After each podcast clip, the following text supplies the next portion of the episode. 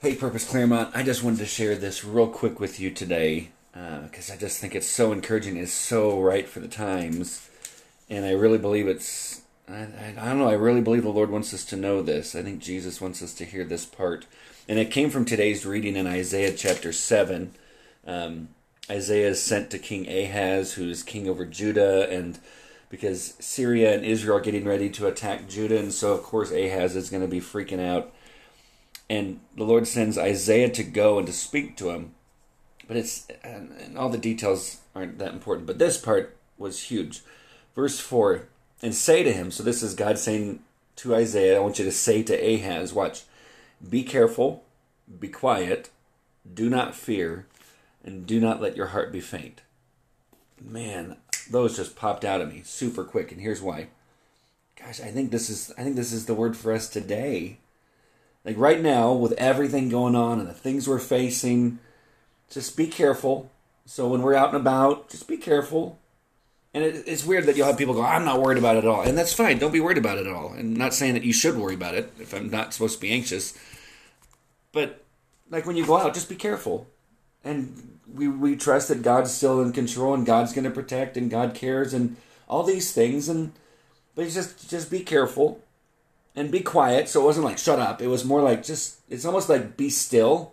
Be still. So when you get to Psalm 46 10, be still and know that I'm God. But he's just kind of like, okay, just be careful and then be quiet. Just just be quiet.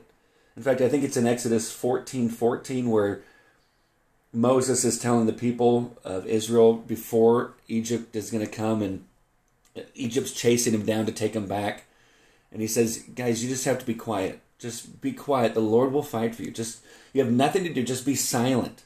And I think that's the same same concept here. Just be silent. Just be quiet. Just instead of freaking out, let's be quiet. So be careful, be quiet. Those are the two things to do. And he says, but do not fear. So don't be afraid. So yes, be careful, but don't go the other extreme and be so afraid.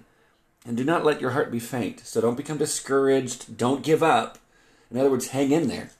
And then as I kept reading, you get to and as you're going through chapter 7 there's this phrase in chapter 9 or verse 9 chapter 7 verse 9 where he says if you are not firm in faith you will not be firm at all. And so i started asking the question well is that how you become firm, firm in faith?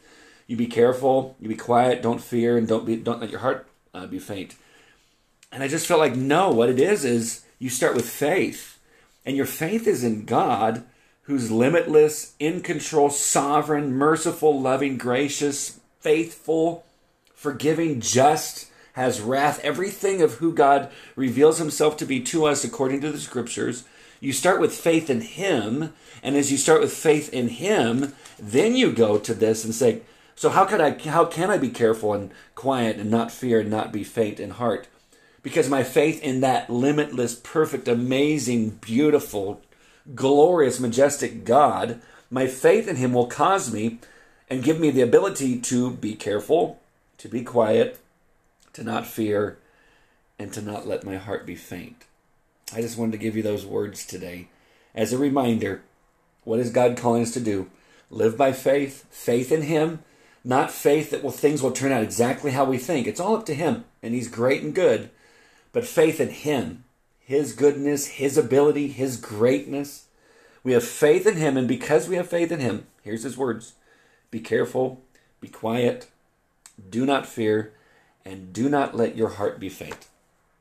I pray that's an encouragement to you. I just had to share it. Love you guys more than you know. We'll talk soon.